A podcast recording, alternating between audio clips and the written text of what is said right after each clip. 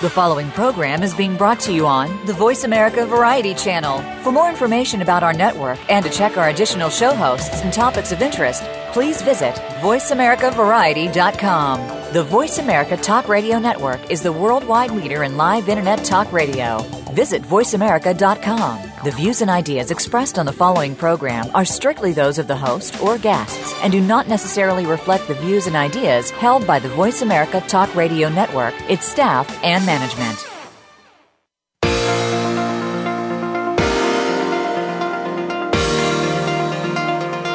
Welcome to Good Morning New York Real Estate with Vince Rocco. Our show is all about the exciting world of real estate, and in particular, how it relates to the lucrative New York market. But if you're not planning a real estate transaction in New York, we still have plenty of information that you can use no matter where you are. Now, here's your host, Vince Rocco. All right, good morning, everybody, and it is 2016. Yay! You know, I don't even know how we get past these years or how we get to these new years, but I'm very happy. I'm very grateful. I'm very thankful um, to be able to say it is January 5th, 2016. Good morning to everybody. This is Good Morning New York, and I am your host, Vince Rocco. We are, of course, live here in New York City, and I was really serious about that. Where, I mean, where did 2015 go? I haven't a clue how we got here. I really don't. It was awesome. It was a great year. I want to do it all over again. It was a fast, So fast year. You know, it was a very interesting year. It was a transitional year for me or my business or for me in, in lots of things. But, you know, it was a great year, a successful year. I got to say, a fun time. I ended it in Los Angeles over the New Year's holiday, um, spur of the moment trip to visit a dear friend and some other friends. And I got to tell you something, it was a great way to spend New Year. First time I will tell you for me, Vince Rocco, out of New York City. Not that I participate in the New York City events per se, but I've never been out of New York for New Year's. Really? Uh, never. Wow. I've always been to the Hamptons or here and you know wherever. And so it was the first time I was out of the city, and it felt a little weird knowing that at 9 p.m. West Coast time, it was already New Year in New York. That's bizarre. So I started cheering at nine o'clock. Ah, People were like, "No, no, no, no! You still have three hours." I'm like, "No, I'm a New Yorker. It's Yeah. already New That's a good way to stretch it out. I love Yes. it. Yeah. Oh, well, it's a double. Actually, it's a double double hit because Double you get, whammy. You get a nine o'clock celebration, Yeah. and then you get a midnight celebration in Yeah. Los Angeles. So it was kind of fun, um, actually. But you know, the weather was um, accommodating. It was much better than uh, Uh, here, although it was a little chilly for for Los Angeles purposes. And we did have fireplace on every night of the week in Los Angeles. I was very amazed by that. But you know, That's cool. Oh, I'd like to hear what you have to say about fireplaces later. I was just going to say the same thing Yeah. because that's quite the controversial Yeah. subject. Yeah. Well, we Fire did places, we didn't we talk about that a couple of weeks ago on our show here? I don't got- think that we kind of we didn't get into it. But we, we, didn't we get into it because there's a, there's quite a bit to get into. Do there. you want to get into it today? I think we're gonna. I mean, it all depends on Vince, our fearless leader. yeah, but listen, if he brings up firewood, mm-hmm. But we already know what kind of man he is. They had their fireplace going the entire time. yeah, well. Okay. Mm-hmm. Well, it depends on what side you sit on, how much you know. well, why don't you Leave it to Phil me it, to be the you know the one that's the bummer But I, well, because I, bring out like I sort of grok every perspective that's possible. Uh, I, I think you might talk about fireplaces later, right? You we probably might- want to talk about news first. we might get there, but yeah, let's do some news items. News is always good. So, in many ways, 2015 has been a year of inconsistencies in the city's residential real estate market. Of course, it was a year when the median price of a Manhattan apartment exceeded $1 million for the first time, while the homeless population proliferated. It was a year that saw a healthy building boom buoyed by uncertainty over a popular uh, development tax break, while the vacancy rate in Manhattan crept to a nine year high. Interesting. And it was a year that celebrated Manhattan's luxury market with a record high sale of $100.47 million for a duplex penthouse at the famed 157 skyscraper in, Min- in Midtown on Billionaires Row. We've talked about many times here on this program, but it ended with concerns about how the high end property sales have flattened out. But the record books are almost certain to be rewritten in the months ahead as new billionaires' bunkers are added to the city's ever evolving skyline, like, for example, 220 Central Park South, 432 and 520 Park Avenue, and 56 Leonard Street, just to name a few. And on the heels of that, Manhattan's newest mini uh, apartments have generated maximum interest. More than 60,000 people applied to live in 14 below market rate apartments ranging from 25, I'm sorry, 265 to 360 square feet slightly bigger than the size of an average one car garage. Now, get that 60,000 people applied to live in 14 apartments between 265 and 360 square feet. We're talking about a walk in closet, guys. Wow. In response to that, the de Blasio administration is proposing to end a limit on how small apartments can be, opening the door to more micro apartments that advocates see as affordable spaces to help the growing population. The building we're talking about is called Carmel Place in Kips Bay, which is in Midtown East. Will have 55 micro units and is expected to be ready this March. For 11 units, the rent will be $950 per month. Oh my God. I would totally live in Yeah, that. Yeah, can you imagine how cool you could make an itty bitty space? I lived in something like that, But and I paid best- a thousand. I at the mean, it's a part time Yeah. thing. But the best part about that is if you can make the space work, you're only paying $950 a month. It's, Yeah. it's, I can't And even it's rent fathom that. stabilized, right? That's rent stabilized. Yes. Yeah. Uh, Did you? Well, I think wonder- there, there's all of this uh, hoopla about that becoming a thing, right? And and really great architects designing these buildings with these tiny units. Yep. I want to say, did anyone ever see John Malkovich's film Inside the Mind of John Malkovich? Being or Mal- being John, John- Malkovich. Being Being, John Malkovich, Malkovich. yes. Remember that? And that's what living in one of these spots would be like. It's liberating, be- though. well, I- well, I've done it. It's I'm very talking about. liberating. The, I've lived Yeah. in many hotels. I I grew up in hotels, being on the road as a singer. And if you're in tiny ones like in Japan, it's flippy. It's like being inside your own head. My first so it studio reminds was probably film. 250 square feet, Yeah. although they build it as being more. But I'm I'm convinced it couldn't have been more than 250. And you're right. I mean, you're really you're really in a situation where you are in this space. I'm not even gonna call it a room. You're in this space, and it's really you're you're with you.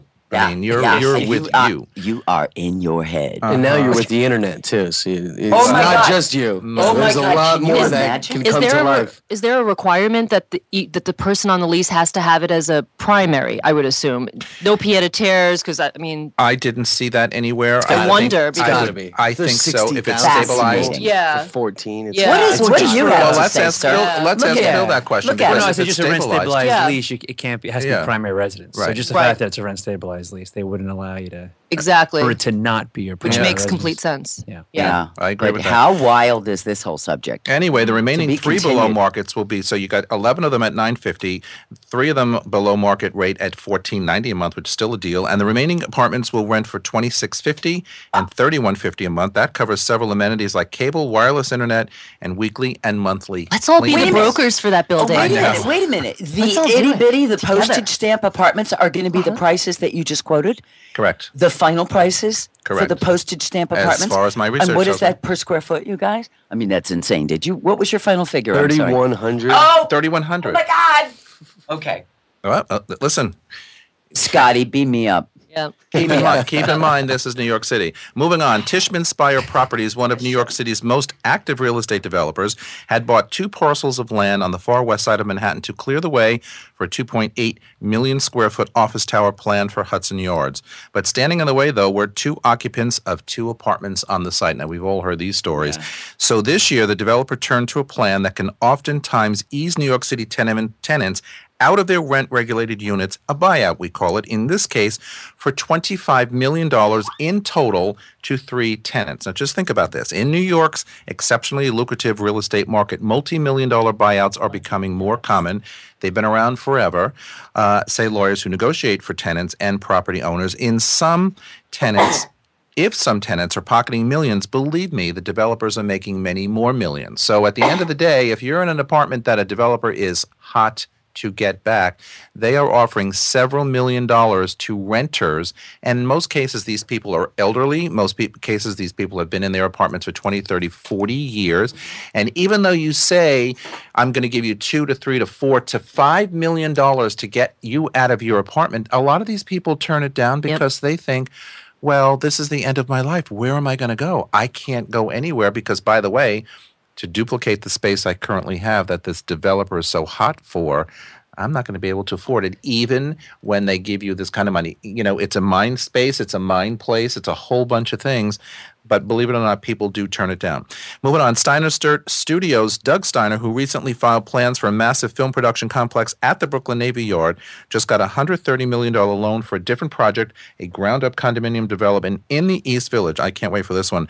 The developer received the cash to fund construction at his 82 unit 165,000 square foot residential building at 438 East 12th Street between Avenue A and First Avenue. So, uh, according to the uh, New York Observer, Steiner bought the site for 41 million in 2012 from the Mary Help of Christians Church.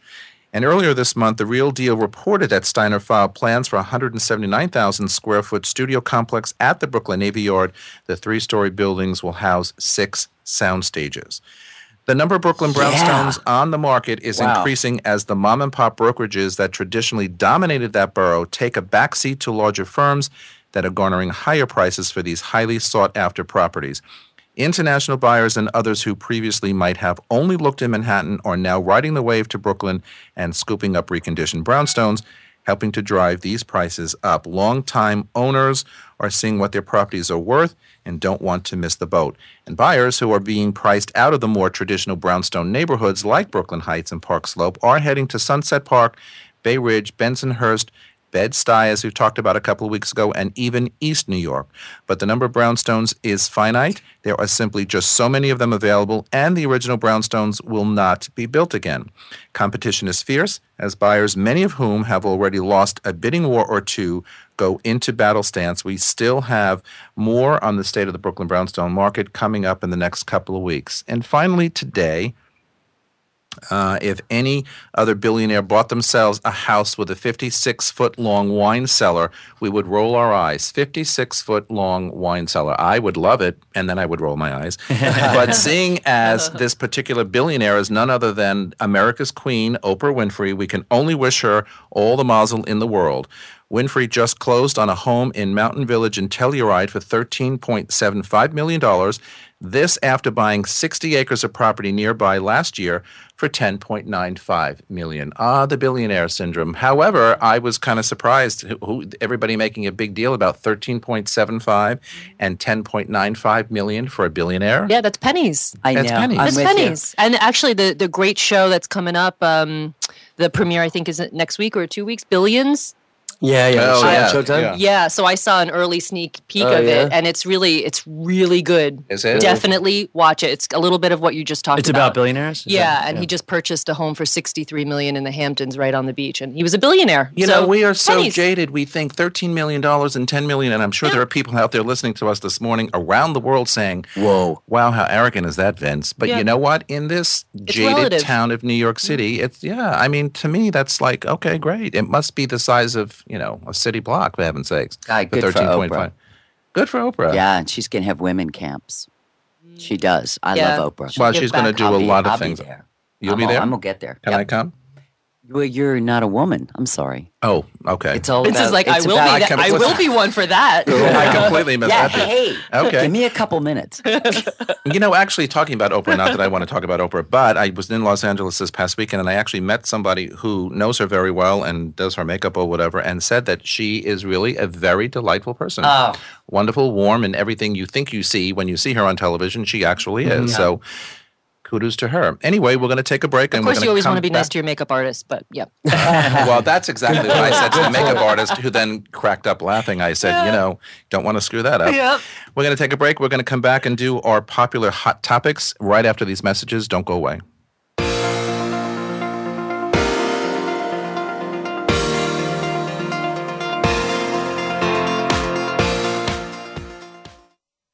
Streaming live. The leader in Internet talk radio. VoiceAmerica.com.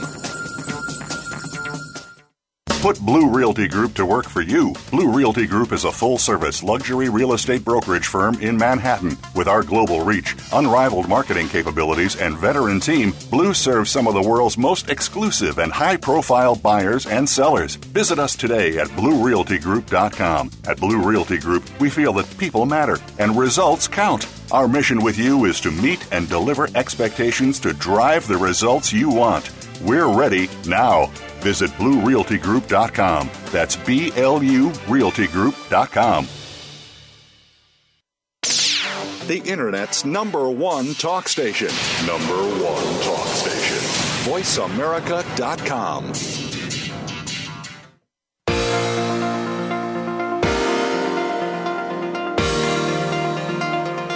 You are listening to Good Morning New York Real Estate with Vince Rocco. If you want to call into the program, we're toll free in North America at 1 866 472 5788. That's 1 866 472 5788. Or send an email to vrocco at bluerealtygroup.com. That's vrocco at blurealtygroup.com.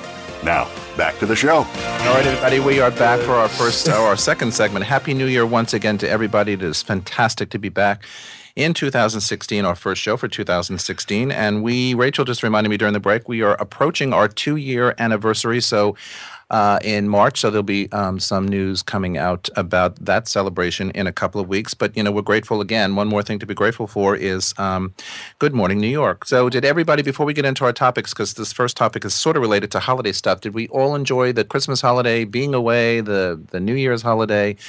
Some of us being away, just enjoying um, what I call quiet time in New York City because in the holiday season it's very quiet here in New York City. Other than you know other times where it's cuckoo busy and crazy po- pre-holiday, it's nuts in this town. Well, you talk about quiet time, and you know, I I I mentioned on our show earlier that I was uh, not going to be in New York for the holidays, and I was in Europe and uh, Germany, and I spent some time in Paris, and uh, you know, we were talking about the terror attacks and everything, and I said that you know I wasn't afraid, and I wanted to get over there and just in see what the city was like. Um, talk about quiet time. That city was quiet. You know, uh, you know, we did a lot of touristy things. I brought my mother over there, um, and she wanted to always Oh, go to the. Eiffel Tower. So we literally brought her out with my sister. Who Were there a lives in lot of tourists there? No, no line at all. We went up in the elevator of the Eiffel Tower. Nobody was in the elevator with us. Now, what do you attribute that to? Do you think maybe people are kind of scared from what happened recently and they're I just think it's- holding back on visitation? Yeah, I think it's a little a little too soon. You know, it was you know walking around the streets. I've been to Paris before. It was a little bit eerie how quiet it was. Um, you know, I, I didn't think it was like too absurdly quiet because there was obviously people on the streets. But when you go into you know highly populated areas and there's nobody. Not saying there's nobody, but there's people, but nowhere near where what I would expect. It doesn't especially sound living like in New Paris. York. Yeah. d- and especially that time of year. And what was also remarkable about it was that it was 60 degrees. 60 degrees, Paris, December, you know, right around the holidays, you'd think it'd be, you know, jamming, right? It was not. It was slow. Yeah. Sounds post 9 11 Yeah, here in New York City, just right? gonna say that. Yeah. Yeah. It's going to take a couple of months. Hopefully, they don't have any other episodes, but it's going to take a couple of months for Yeah, the I felt security safe there. to come back. And I the- felt safe you know. there. You see um, a lot of guards, armed forces with, uh, you know, automatic machine guns, you know, walking around, li- Like walking Grand around Central. the street. Well, Like Grand like Grand Central. Central. Seriously. Yeah. You know, my mom's like, "Oh my God, that's crazy," and I said, "You know what? We see this in New York. You know, it's Yeah. not that big of a deal. They're actually here to protect us. It's it's a good New York thing. City was very quiet this year as well. Yeah. I know a lot of restaurant owners, Mhm. some retail people, Mhm. and I, of course, was just on the streets myself. Um, it was the quietest Christmas I can remember. Wow. Yep. And, you so know, that that's also really interesting. And we feel bad for the restaurant owners and the shop owners, you know, when it's quiet for them. But as a New Yorker, I think we appreciate sometimes the the quietness when people are out of town, away for the holiday. It's a nice couple of week break. Um, so business comes down a little bit, but yet come Yeah. what January, we're back to booming. I mean, uh, yesterday, Monday, the first Monday after the both holidays, it was like a zoo here in town, or at least Midtown West, where we broadcast. It's just unbelievable where all these people were coming from. And I thought, okay, here we go. Welcome to January and welcome to Monday morning. Anyway, we're here with uh, Rachel Altschuler from Douglas Elliman, Phil Horrigan from leasebreak.com, Ivy Ray from Blue Realty Group, and Niall Lundgren from Compass. We're missing our two other favorites who are not feeling well today, but they'll be back next week. First question No one dresses up for Christmas quite like New York City on the heels of our uh, just conversation, though our, our buildings, lobbies, store windows, courtyards, apartments, and public squares are fairly stylish. Uh, they're wrapped as they are in modern uh, period charm or bold modern. Uh, there's nothing like lights and tinsel, good cheer to set the proper mood. And as you saw over the Christmas holiday, plenty of Instagrammers took note. So my question is, did you? How many of us posted Instagram, Facebook? And is it important to capture the, the current holiday season and post it around the world for people who don't live in New York City and who want to see all the festivity that New York uh, goes through? Or Paris, where Niall was, or uh, LA, where I was, or anywhere? I mean, is it, in, is it important? in this Instagram or in this Facebook or in this social media world to be posting. I, I think it is. I think posting is always important. You know, uh, this this go around in this holiday season, I didn't post that much on Facebook or Twitter or uh, or Instagram. Uh, to be honest, I felt like it was more important for me, as I've done a lot of the social media in the past, to just focus on the present and be you know around and in in and actually experience what's happening versus just running around trying to take take pictures and then get that one picture just to post and and get up to my friends um, or you know my network or the people that follow me. So I do think it's important. I did take a back seat this time, and one of my you know resolutions in 2016 is to is to get more systematic with it and have a, a structure to my uh, my social media. But I think it's really really important to do. I personally took took a back seat in uh, in the last December and just made sure that I focused solely um, on the experience versus just trying to capture and then and then post. I am with you on that. So I had an extraordinary time. It was very busy and I was with family. And I think, given what has happened in the last recent however long, I was profoundly, uh, you know, um, I was still and there and so grateful. So I didn't Great. run around, and I dig my my media of choice is Spotify. I call Sure. it social media because you get to peek at what people are listening to, and I'm In social media, the absolutely. world of music for me is uh, you know is is probably the most important of all things. so Spotify turns me on and Instagram. But I only took a couple Instagrams and I'm the same thing. I didn't have my camera in my back pocket. I didn't and I chose to do moments like on a beach at 7 a.m. or, you know, I did things that wouldn't be like what the whole, you know, everybody's threads looked like, but I kept it away from me because I was uh, present. I think I Right. want to. I think I agree with what Niall and you just said, Ivy. You know, in I think this year, even for me, I think you know what, based on what we've all gone through in 2015 with a lot of the terrorist attacks and a lot of terrorist threats, I think I found a lot more meaning this year in the holidays, uh, in both New Year and in both Christmas.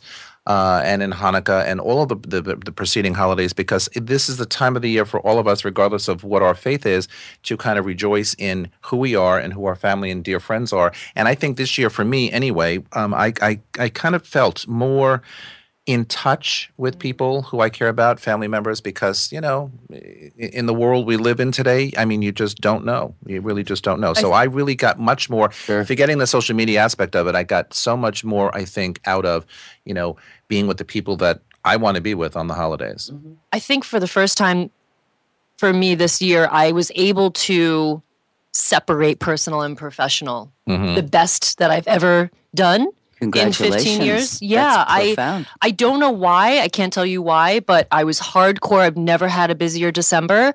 So I was just uh, go, go, go mode. And then when I, we were with our family in Connecticut, it was, uh, phone was off and I was by the tree. Beautiful family. pictures, by the way. Thank you. And it was so special. And so I'm really going to go into this year with that same mind frame of maybe I don't have to answer emails after 10 p.m. Maybe sometimes, but not all the time because that's really what I do. I really need to to continue that into I the love year. Rachel. I like that half resolution. you know, I won't do that, but maybe I'll still sort of do it. It's maybe an sometimes. emergency, Case by case. you know. Mad, I was just going to say, Madam Business, right over here, very, and, and it's, oh, what, so case by case. I'm not going to do it, but well, maybe that one. I'll keep it in mind. It was keep it hard not speaking of social mind. media. It was very hard not to post things related to real estate the last two weeks of December because absolutely correct. my partner and I were so we're doing so well starting the Yes, end of are. December. We were like, okay, let's post this, and then I was like, oh wait, let's not post real estate during Christmas because that's you know. You know, I made a similar resolution, and I was answering an email to a client last night at eleven, and that's my cardinal rule: Yeah. eight thirty. That's it, no more. And here I am, 8:30? uh, Yeah. eight thirty, and I'm, boop, boop, Really? boop, and I'm like, like oh, and as soon as I hit send, I thought. She's going to come right back at me. She Uh-huh. didn't. She realized it was 11 o'clock at night, but, you know, we got the answers out there fine and, you know, all, all good, but it is what it is. Anyway, Right. new year, new beginnings. Does that apply to how we feel about our living situations? Also, if you ask New Yorkers, would you rather stay in your current apartment or move in 2016? What do you think their answers would be? Now, think about our clients, think about you.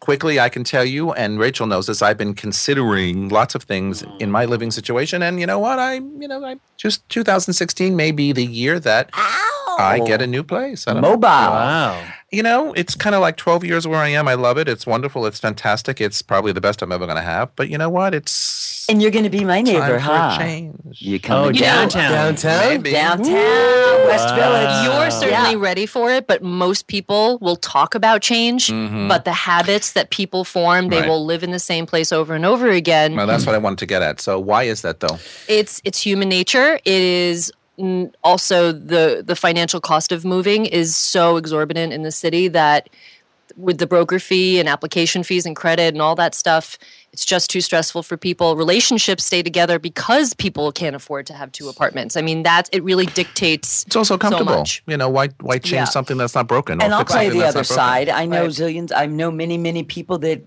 are constantly looking Sure. and love to move Sure. and love change. Yeah. And Yeah. know that actually one of the greatest and easiest ways to change your life is to change your location. Yeah. So people that stay in places forever, I can't wait for you to move, buddy. It's all you're going to have to do, and so much will change. Well, I don't know that So it's I actually think going to exactly happen, right. but yeah, it's, so it's I know something that I'm people thinking that never about. think about the fees, never think about. It's part of life, and they move in New York City all the time. It's one of the most exciting. And, and I actually tell my, I think I'm I one of 'em. talked to Vince about this. I tell all my single friends, um, for those of you who don't live in the city, being a woman in New York City is very hard to find a date or, or be in a relationship. So I always tell them, change your apartment Mm-hmm. or move out of the city. And honestly, two of my friends actually listened to me and both have found men in the last 30 to 60 days. Outside the because city, one or- moved and and one actually you know changed jobs. So very similar. But out of the city though, or did they just move? yeah within? one moved to westchester.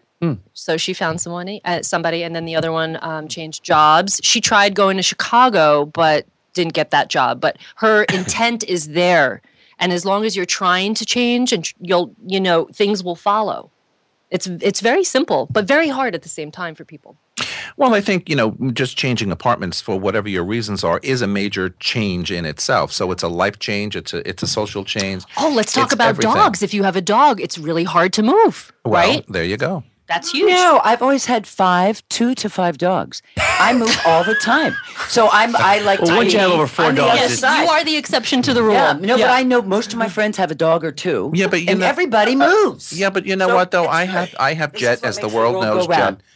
But I'm I'm you know the one of the reasons I haven't done it so far is because of Jet. I mean, mm-hmm. it, this is her home for 12 years, and she knows Oh, her Lordy. place. Yeah. And I was just away She'll for be five days. Fine. Yeah, she will be, but you know, she's also getting older too, so it's kind of like in consideration. but it's not like I won't do it because of her. But mm-hmm. Yeah. you don't know, you know. But th- sh- look, I live in Jet's house. Okay, that's the way that goes on my place. Do we have a? I have knows- a question. Do you have a time? I have a Yes, question. I I'm curious. How many times have you guys moved in New York City? Twice. Seven. No. Twice. I might have the record then. What, what about you, Ivy? Oh no, Ivy's gonna beat us all. You beat oh. me. I've, I've moved almost ten times. I've I'm only been here like 15 years. 23. Okay, 25 so you've, times. you beat yeah, me, you are the exception to the rule. Though. I you really almost are. every single Yeah. year of my life, Hold on, including my 10 family. times? Yeah. Oh, That's- close. Yeah, yeah. I know you recently moved. Well, so I've been here 15 years, and for a while there, it was like every year or two I moved. You know, so and I've in been different in neighborhoods. different neighborhoods. So I've been in. So same, since yeah. you've known me, Vince, I've been a little more consistent. Yeah. But in the first 10 years, it was almost every year, and a lot of it was just circumstance. It wasn't, you Same know, here. All But- within Manhattan. within Manhattan, and I I love the different neighborhoods. Like there's one thing about what I would do. moving, and then all of a sudden, even new block. Oh, there's my new pizza place. Right. There's Yep. my new you know Whole dry new world. cleaners. So what's your top three neighborhoods out of the I, ten? I Upper West Side. Upper West Side is my favorite. I will say. Yeah. For when I when I take everything into account, I love downtown. I did live downtown once. The the issue with me, I felt like there were a lot of tourists where I was still, and and like let's say you, I wanted to go to the grocery store, I had to walk four blocks. You know what I mean? Whereas when you're on the Upper East, or Upper West Side, or some other parts of Manhattan, every single square block has. Everything, Everything. and maybe two or three of those things, Yeah. you know. Yeah. So there is something about that, but Especially if downtown, you're close of to course, is the coolest. I mean, you know, there's definitely a, a, a I'm a coolness and a girl. hip factor downtown? there. I was uh, right, literally in the middle of Soho, Tribeca, and the West. oh, uh, yum, Village. yum. That's the best place to Uh, be. right just south of Houston. Uh, yeah. So I mean, it was. I, I loved it. I mean, it was a great experience. I did but- seven moves in seven years in seven different neighborhoods, and it was kind of like the report we did about the Airbnb couple, you know, wanting to buy but not for a year and test out neighborhoods. And I agree with you, Phil. It was the best thing I did. I ended up on the Upper West Side, twelve years now, and it's like you know, um, it's perfectly fine. So, with that, let's go to break. We will come back, but first, you are listening to Good Morning New York on the Voice America Variety Channel. Don't go away.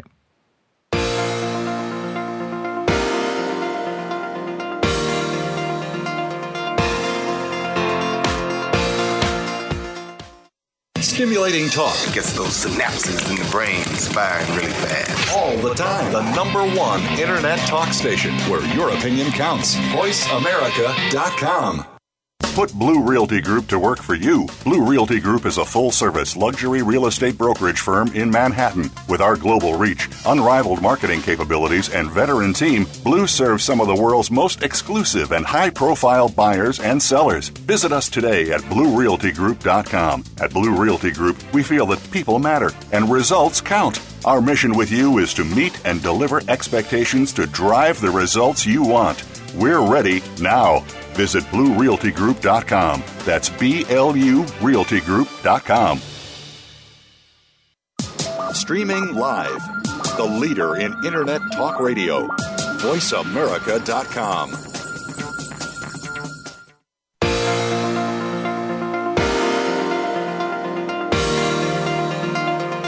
You are listening to Good Morning New York Real Estate with Vince Rocco. If you want to call into the program, we're toll free in North America at 1 866 472 5788. That's 1 866 472 5788. Or send an email to vrocco at bluerealtygroup.com. That's vrocco at blurealtygroup.com. Now, back to the show.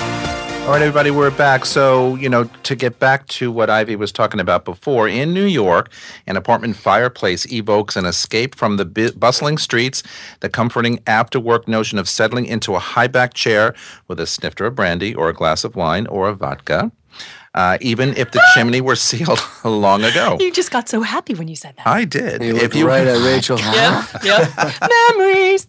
memories. If you have your heart set on this brick fantasy, be advised. New York joined a handful of other American cities when it passed a ban on the construction of new wood burning fireplaces earlier this year, many because of concerns that smoke from uh, burning fireplaces can be toxic or uh, as toxic as cigarettes can be. Regardless, some people, of course, put a fireplace high on their wish list. Why? Now, I will tell you before you get you get into it. You know, I just came back from LA, and as I said, it was chilly out there in the evenings. Mm. Every night we had a fireplace on, a glass of wine, mm-hmm. and even though it was not 10 degrees like it is here in New York City today, there's something soothing about sitting by a fire at mm-hmm. night watching a movie. Oh, it was just a wonderful thing. Mm-hmm.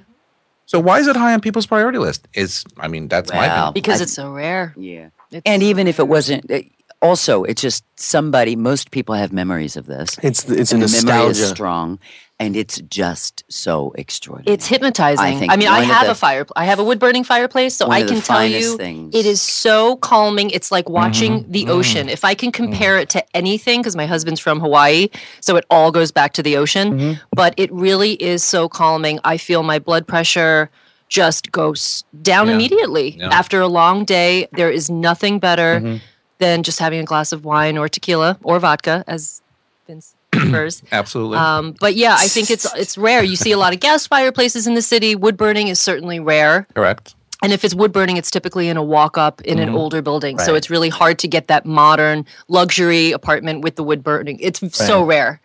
And this doesn't sound like this law is going to change much because it's only new buildings that can't have them. Correct. And when we think Right. about fireplaces, it's almost always in pre-war buildings that Absolutely. have been built. Right. They usually do gas and Right. And so I think um, the question also is uh, is it, you know, people i- in my experience are sometimes just as happy with a decorative uh, fireplace Mm-hmm. in, in the sense that, you know, I mean, as a broker, you would advertise a decorative fireplace Sure. alongside a, a working what one. What does that mean? Decorative fireplace basically people? means a non-working fireplace. It used to be a fireplace at some point, but the building made Blocked it so it it, off. blocked it off, so it can't work anymore. So but you still have the mantle. That's right. You still have the mantle, and people are very creative with what you can do with that. Yeah. People have candles up. Right. People do or they use it for storage. things. yeah. Oh, God forbid. Just like they use their stoves for storage. or their tubs. right. Yeah. no, but people hide decorative candles. I've been to many apartments, Yeah. friends, and you know parties and stuff, and, and the candles are glowing in, in, in the fireplace. You know the old existing fireplace, Yep. the mantle, and it's it's beautiful. Yeah. You know, it's just the whole ambiance. I think Exactly. Of Yeah, I have a client that is only looking for um, a pre-war building with a fireplace, and the main the main reason Working. Working it has to be working, Yeah. and the main reason for that is the nostalgia of the the pre-war era. You know, it's like she's like, yeah, I could buy you know, a glass tower, but that won't do anything for me. It's got to be boutique. It's got to be pre-war, and I want that nostalgia. Got I want my the high name all over it. Exactly. And I want a wood burning fireplace because, like what you said, I want to come home, have a glass of wine, sit by the fireplace, maybe have a couple friends over, and just have a, a chat and a laugh. You know what I just realized, as we know from the summer, having a fireplace, it, it sort of um, breeds conversation Mm-hmm. and technology goes out the window because all of a sudden the TV's off. You're sitting around the fireplace and you're talking to each other. We would talk for hours and hours and hours. Yes. Yes. And I think that's what's so special about it. It, and Yeah, it, and it harkens also- back, as Ivy said before, it kind of brings you back to the past or memories of when my family, we used to sit around the fireplace and the TV was off and you were just having conversation. It's almost kind of a forced vehicle to get everybody around the table to have a conversation. And it was kind of a wonderful thing. And you know what? I think it's the strongest thing that uh, closest to bringing nature inside your home. So fire Well, is, yeah. what, you know, the most primitive thing we have on Earth. It's the first thing that happened that sparked conversation, made life. People cooked, you know, back in caveman days. So a fireplace is uh, a powerful, powerful thing for a lot of reasons. But what I wanted to say, I think you'll all agree in New York City, the three primary things that people seek, unless they're just seeking a house in New York City, are views, fireplaces, Yeah. and gardens or decks. Yeah. So all luxuries. you know, so, and all and yeah. all and all rare to, to add to that. So you know when we get a requirement like Niall's, customer who wants a pre-war with a wood burning fireplace and and whatever, or as you just said, you know, view this and that, kind of makes the search that more intense or that more much more difficult because limited inventory in New York City anyway. Uh, and then you start adding on some of these special requirements, it gets even more. Um, Well, I will say that that's an interesting client because uh, I've, I don't think I've ever had someone that said require a fireplace. Like Oh, that's a deal breaker. This is a deal breaker. Oh, and I, I think, have, and I I think that's have. uh, I you have have, yeah. And I think that's um, I think it's interesting because it's always on, well, not always, but it's often on people's list Mm-hmm. of like to have. But it's one of the first things that they go, oh, okay, yeah. Not a I guess. I guess we have to make some sacrifices here. There's some trade offs, you know. And sometimes they'll still hang on to say outdoor space, you know, and then they'll finally get rid of that one. But um, but that's interesting that they say absolutely has to have a working fireplace. Here's a cute little story. Years ago, when I was not in, in the business and I was running around buying, you know, seven out of seven apartments in, in seven years, and I had said to my broker once, lovely Corcoran broker years ago, she's no longer with us, God rest her soul, but I'd say, Fran, you know, I want a duplex, and it's got to be pre-worn, it's got to be whatever. The requirements were, you know, a mile long. She found, you know, to searching many, many, many apartments, and can you imagine working with me? So she said, "Oh God, I found the apartment." and it was in a brownstone and it was in the east 60s at the time i was living on the east side and it was perfectly located whatever she, she probably wanted to kill me many times but this particular time i walked in and i looked around and i said yeah oh, you were your worst client. Oh my God. So I passed on the apartment and we never found that again. And I said to her oh. after we found something else, and I said, You know something? I wonder if that apartment, or our worst enemy, I wonder if that apartment is still available. She's like, Sign the goddamn contract. it is not available and it's gone, and that's your problem. But, you know, we all have these requirements, and I wanted a duplex and I wanted a pre war, or whatever. She found it. Anyway, moving on. Are you afraid that you're somewhat spotty? Employment record or lack of savings means that you'll never be approved by a co-op board. However, you might be at the perfect you might be the perfect uh, candidate for a sponsor apartment. What's the deal with sponsor co-ops and can you explain for our audience out there who doesn't even understand co-ops how they differ from the traditional co-op? Right? In this town co-op, in this town condo, in this town rental. Now we have a sponsor co-op versus a traditional co-op. So I've done so many of them and I love them because Niall and I Love, love, almost did a deal for That's a sponsor apartment. Um, I owe you big time for that. And, you know, it's really the best of both worlds. So, number one, sponsor apartments means no board approval. You are buying a co op, which means lower price by 20 to 30% comparative to condos, but you're not having to go through the board. So, and, and sometimes you're allowed to rent That's out big. immediately after you close. It depends on the building, but for investors mm. out there or parents buying for children, it is a huge upside. They are willing to pay a premium because of that no board approval and the flexibility after closing. However, there is a transfer tax that is applied to the buyer unless otherwise negotiated, and that can be 1.5 to 1.825% for the buyer. So um, they are truly rare. And for those clients that we work with who are like, I can't afford a condo, um, but you know, I don't want to disclose my my finances, or you know, I am a freelancer, or whatever the case may be. You go for a sponsor unit and you jump at it because they are so truly rare. If you look online right now, there'll be like two Sponsor units can also be new development. So there is a big difference when you're talking about a sponsor unit in new development versus a sponsor unit that is a co op or a condop. And the reason that there are that re- there are remaining sponsor units in a co-op is because when the co- when the sponsor bought the whole building and converted, you know, they were rent stabilized or rent controlled or just renters in their units that they couldn't put out. Unsold so, shares. Unsold shares. So over time, as those apartments come available, the sponsor has the right to put them on the market as first time sales and Sure. as Rachel said you know you it, it's much easier because you avoid all of the the approval process including board packages and board interviews and all that financial scrutiny as we always talk about on this program and it's a biggie it's a real biggie and, And- for and those who can't afford condos i mean it's a good option because it's a lot less expensive than a condo as Rachel said, I think she did. I'll just highlight the two downsides would be that the price is usually a little higher than an mm-hmm. equivalent co-op where you have to have board approval, Absolutely. and the closing costs are higher because you'd be paying some of the closing costs that are usually picked up by the seller, but as the like buyer, in a condo pur- like purchase that uh, that's right. No, well, I'm saying uh, what I'm saying is that the closing costs. So normally, a sponsor is going to ask the buyer to pick up the seller's closing costs, usually in a sponsor sale, which is uh, could be what two percent generally, right? Transfer it's tax and attorney fee. right? Yeah. So um, yeah, and you're speaking co-op, I'm speaking of co-op yeah, Or condop. or condo, Right. Yep. Yeah. because it's a whole different conversation to speak sponsor. Correct Exactly. Condo, which is really also a holiday. Yeah. I was I was good at those. I did a lot of those for a while there. Okay. And it's it's glorious to purchase from sponsors period. It's a great thing. It certainly is That's so. By one popular definition, Nomad, and we have so many different names and neighborhoods in this town, runs from 25th Street to 30th Street, from 6th Avenue to Lexington Avenue. So a big spot of land there.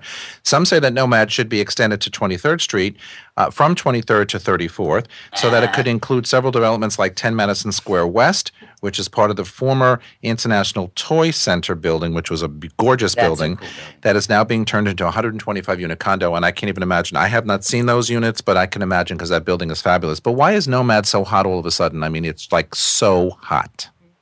At the park, right? Yeah, the park you is have the one, park right yeah. there. That's important. You have Eataly. Um, Yeah. That that's also Eataly, amazing. It's oh a great God. transportation hub. You have you know the the N what is the N in the R there, not the Q. Mm-hmm. That's at 14th Street or 34th. Um, it's dead set right in the middle of the of the uh, Centrally the, located. the island, Mm-hmm. Almost so, in the city, You, know, yeah. you go over to Chelsea. Oh, I want to live in Chelsea. Have you been to Chelsea on a day like this? It is brick cold Yeah. and windy. It's like living on Riverside Boulevard. Exactly. So Terrible. A little more landlocked, but you get that protection of you don't have as much wind. You know, you have the Mm-hmm. park. You could walk around. There's a little bit more space. Um, obviously, there's a lot of great restaurants around there, hotels. Um, you know, it's it, it's just a, a very popular Koreatown and the Flower Koreatown. District. Then you have Fifth Avenue for all the shopping That's right down right. that corridor. So I mean, it, there's so much that that neighborhood has to offer. Yeah, and so I will add to that if I may. Yes, you may. Architecturally speaking, Of course, yeah. it is extraordinary over Oh. there. Sure. And so you only have a couple other neighborhoods in the city. So well, let's say a good portion of that was built in the 19 like 1910, 1920, Mm-hmm. early 1900s.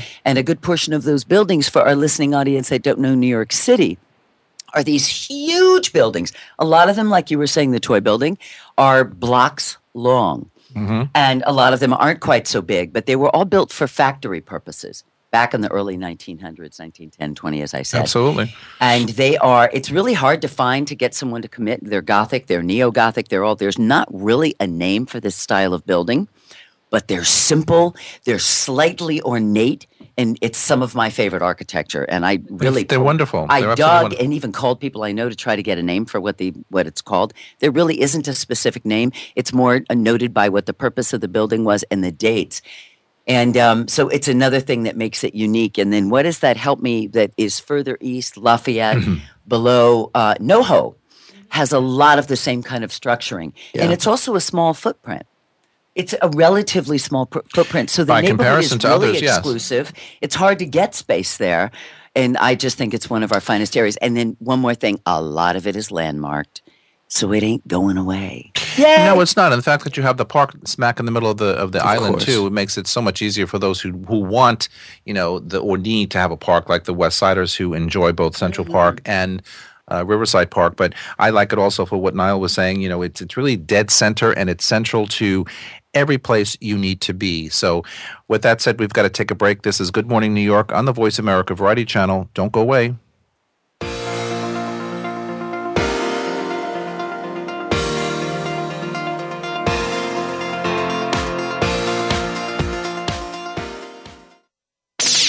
The Internet's number one talk station.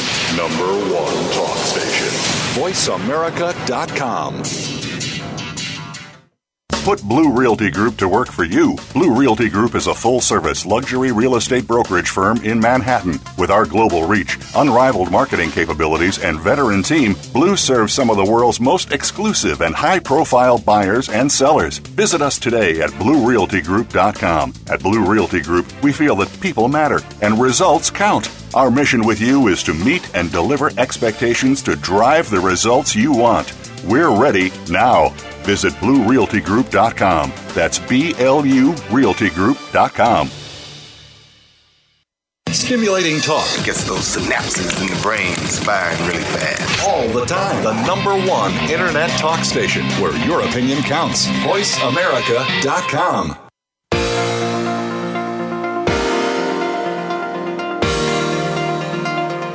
You are listening to Good Morning New York Real Estate with Vince Rocco. If you want to call into the program, we're toll free in North America at 1 866 472 5788. That's 1 866 472 5788. Or send an email to vrocco at bluerealtygroup.com. That's vrocco at blurealtygroup.com. Now, back to the show.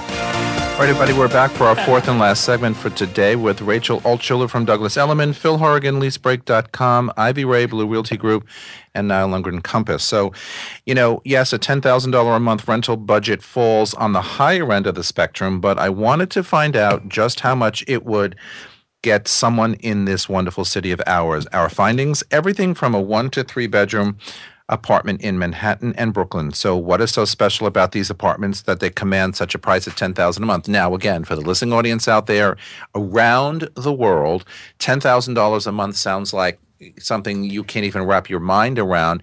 And when I say we're only getting a wonderful, and you can, you know, loosely use the term wonderful, two or three bedroom apartment, maybe a four. What's this about? Maybe. Well, we also have to talk about. I'll let Phil talk a lot about this, obviously, but furnished versus unfurnished. So, um, you'll find that the high-end furnished rentals are typically over eight thousand, um, especially downtown, and they can go as high as you know 40, 50,000. So, ten thousand for me is sort of like the average if you're looking for a large apartment. It's kind of not a high end to me. Isn't? I'm with you. Right, because a lot of times owners who are aggressive in pricing, who when it's worth 8500 will try for 10,000. Mm-hmm. So if if you are looking you want to stretch your budget a little bit up to 10,000, maybe even 11,000, 11,500 and then put that low offer in because a lot of times they're unrealistic and they may go for that, you know, 9,000, 9,500 offer. So Yeah. True. Yeah, I don't know if I have too much to, to add to it. I mean, um, I do think it's interesting, as maybe a side note, is that once renters start to think about paying closer to fifteen thousand, they start thinking, you know, I should probably buy. You know, it doesn't Well, always I- happen, but No, yeah, I was going to ask you that. Go ahead. yeah, no, it's just it's just interesting. It's from my experience. That's what it seems like, and it really often doesn't matter how wealthy they are. It just they're like, wow, I'm throwing away fifteen, Yeah. twenty thousand dollars unless rent. they know it's a short-term yeah, situation, yeah, job relocation or Right, yeah. right, Or they're right. testing the waters. Yeah. Right. Afraid Yeah. of Um, commitment. But Right. there, Yeah. but I guess, um, and I, I'm not sure what the question is at this point, but I'll just, I'll just mention that. Um, but I'm just gonna talk. Um, uh, at ten thousand dollars, we talked about what you can get unfurnished, but as Rachel mentioned, furnished apartments. I mean, you could have. Uh, I, I, there's many two bedrooms that would normally go for five thousand dollars. You put some furniture in them. And you offer them for three or four months, and they're catching you know ten to fifteen thousand dollars a month, and people are willing to pay for this because they really can't. Where else are they going to get something like that? The inventory is extremely limited for apartments like family size type Mm-hmm. apartments, you know, two bedroom and up.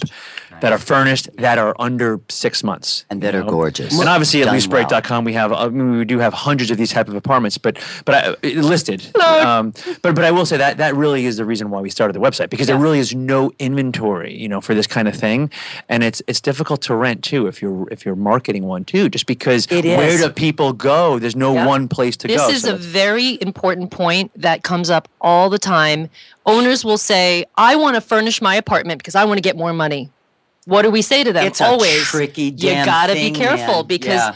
your building, could if it's sit. a co-op or condo, may not allow a short-term lease. They may require a one-year lease, and renters like their own furniture. Right. Yeah. It's they have their thing. own furniture. They Yeah. prefer their own furniture. So if you're going to do furnish, be careful. Make sure your building allows short term. And also, do you want someone to be living with your furnishings? You have to take Right. an extra deposit. Totally true. It's a totally Yeah. different. yeah, Rachel, and that, that's such a great big point deal. because I, I hear it all the time where owners go, "Oh man, people are getting so much money extra f- to have furniture in that place. I'll do a furnished rental for a year." Yeah. You know, they just assume, and it's the kiss of death. I Right. say, It really exactly. Please, I usually say to them, look, you could get lucky. There's once in a while, there's that one person that's looking for a furnished rental. They're coming from somewhere else, another state, another country, and you'll get lucky. But generally speaking, you're going to wind up with less than you would get, you know, less money Because Time on market. that's right. It's going to last longer on the market usually because they're harder to rent. And like Rachel said, people also want their own furniture. They're, most people in Manhattan or New York City, for that matter, are coming somewhere else. They have their mm-hmm. furniture. What are they going to do with their furniture? Absolutely. That's right. You know, right? Or allergies. it just freaks Right. them out to have rugs and That's couches. totally true. Yeah. Yeah. Yeah, but like so you mentioned before, you know, people because people have said this to me, you know, why would someone spend ten thousand dollars a month? And as we remember, and I talk about all the time, I have an apartment at 15 Central Park West that an investor bought you a bunch of years ago off the floor plans, and we rent this particular unit, you know, every year, sometimes two years. Now we're like into third year with this current tenant, but for fifty nine thousand dollars a month. And so you think, well, fifty nine thousand dollars a month. Really? Seriously? Who the hell would even consider that? Listen, I mean, it's a very popular rental whenever I put it on the marketplace, and so you can say the same thing. What you get for ten thousand? What the hell do you get for fifty nine thousand? A park view? Okay. And- But and- that and- level, they're doing they're doing write offs and deductions from that, and they're on a whole other level where they're really smart about how they spend their money. And for them, it's I have four homes around the world, or I'm only going to be in New York yes. for six months or a year. Sometimes they don't even use it at all Mhm. Yeah. at that level. Well, they don't. yeah. And then to answer the original question, because I do think it was, what do you get for that kind of money for our listening audience? Not much. When I when I first got in the industry, I was privy to I did, as you know, high end rentals for a long time. For a while there, I did high end rentals. And so 10, 12, 15, 20,000, right? And what you do tend to get is a nice building, whether it's a doorman building or something that's boutique. You will get at least a master bedroom and a couple smaller bedrooms, usually. You'll have a main nice space and you'll have a kick ass kitchen. So if you're going into 10, 12, the So ones the that I did. I was, you know, I did them, I rolled with them for a while. Yeah. And it was always the clients were like, we're a family or we're not a family. We cook or we have a chef. We want a wolf range. Mm-hmm. We want this. So at 10, 12, 15, 20,000, 25,000 a month, you're going to get kind of a New York City home. And Ivy, as a broker, you can make a killing on those, right? I, it, it's what I did for a very long Yeah. time, and I would show once and book them, and show Yeah. once and book them. You know I was I was a freak and very successful and a very happy camper. Yeah. Do you know what I'd say to all of that? I, I mean, she's correct, but you know, instead of all the high end finishes for all the high end money that we spend every month, just give me a chef, okay? just give me the housekeeper, give me the chef. I want to come home and say the meal's on the table. that, and that would work and for you me. know me, And then you I know- want the wolf range and the space. No, I'm a I would cook. I- sleep I in a like to cook, room. so After I- the summer, you were the kitchen, definitely like. I like having a chef around. Oh, well, that's Yep. Happy. Hello. All right. It may only be January, and we already discussed that it's been 10 You degrees. married one. I did. We've got only a few minutes left, but in 10 degree weather today in January, you know, um, are we thinking about the summer coming up? And we wouldn't mind at all spending our warm weather months and a few colder ones too in a three bedroom, two and a half bath house in Sagaponack, for example, in the Hamptons. You can't see the picture that I saw, but, you know, it had a cozy fireplace as we talked about before it's not one of those enormous Hamptons estates where you know we sometimes moon over, but the price isn't gargantuan either. It's only only here we go nine hundred twenty thousand dollars to buy it, which is less than the average price for a Manhattan apartment. Where's the better deal, a Manhattan apartment or 920000 in Sagaponack? South of the highway in the Hamptons. And do we dream about having a second home? I do.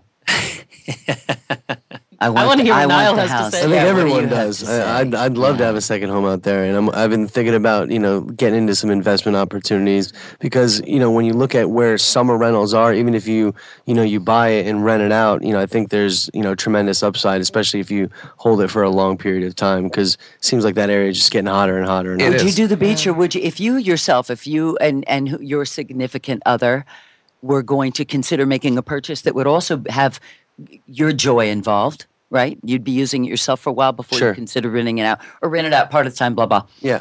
Would you be going beachside, or would you consider, which is now very hot, Hudson Valley?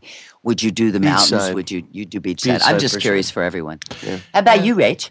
Uh, beach all the way. Beach all the Probably way. beach. I love Yeah. the beach. Ah. yeah. Yeah, I, you, Yeah. well, beach's got Yeah. my name all over it, you know. Yeah. that's- I also play Yeah. uh, beach volleyball, like you know, two Oh, on God, two, very intense. Yeah, Yeah. so That's like hot. the beach that is is just so cool. Yeah. Listen, I like the Hudson Valley, and I spent all of two summers ago up there in a, in a rental house, and it's absolutely beautiful. But Yeah. you know what? I, there's something for me, Vince Rocco, between a fireplace and a beach. You know, if, if, if that's all I can have, that's all I would want. I, I'm, I doing, really I'm love. doing both because I can't choose. Yeah. That's how much I love all of it. well, there, there you have it. I didn't know both was an option. Yeah, I know, right? Or maybe you would I'll have chosen both it too. too. I know. I want both. Thank you. well, for the purposes of this this particular question, it's, it's not an option. So, um, well, actually, it could be because you know we all live and work here in New York City, and we can't really you know be away from the city full time. But you know, because certainly not in the Hamptons, uh, it's too far away for an everyday commute. But you know what?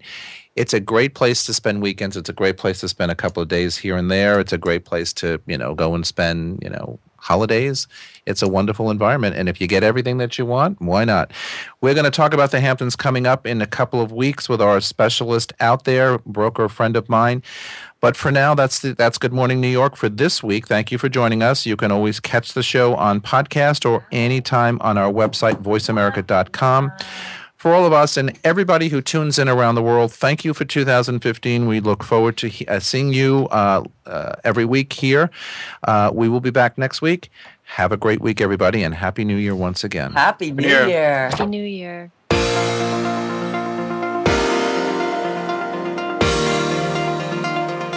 Thanks for tuning in this week. Please join us for another edition of Good Morning New York Real Estate with Vince Rocco next Tuesday at 9 a.m. Eastern Time, 6 a.m. Pacific Time on the Voice America Variety Channel.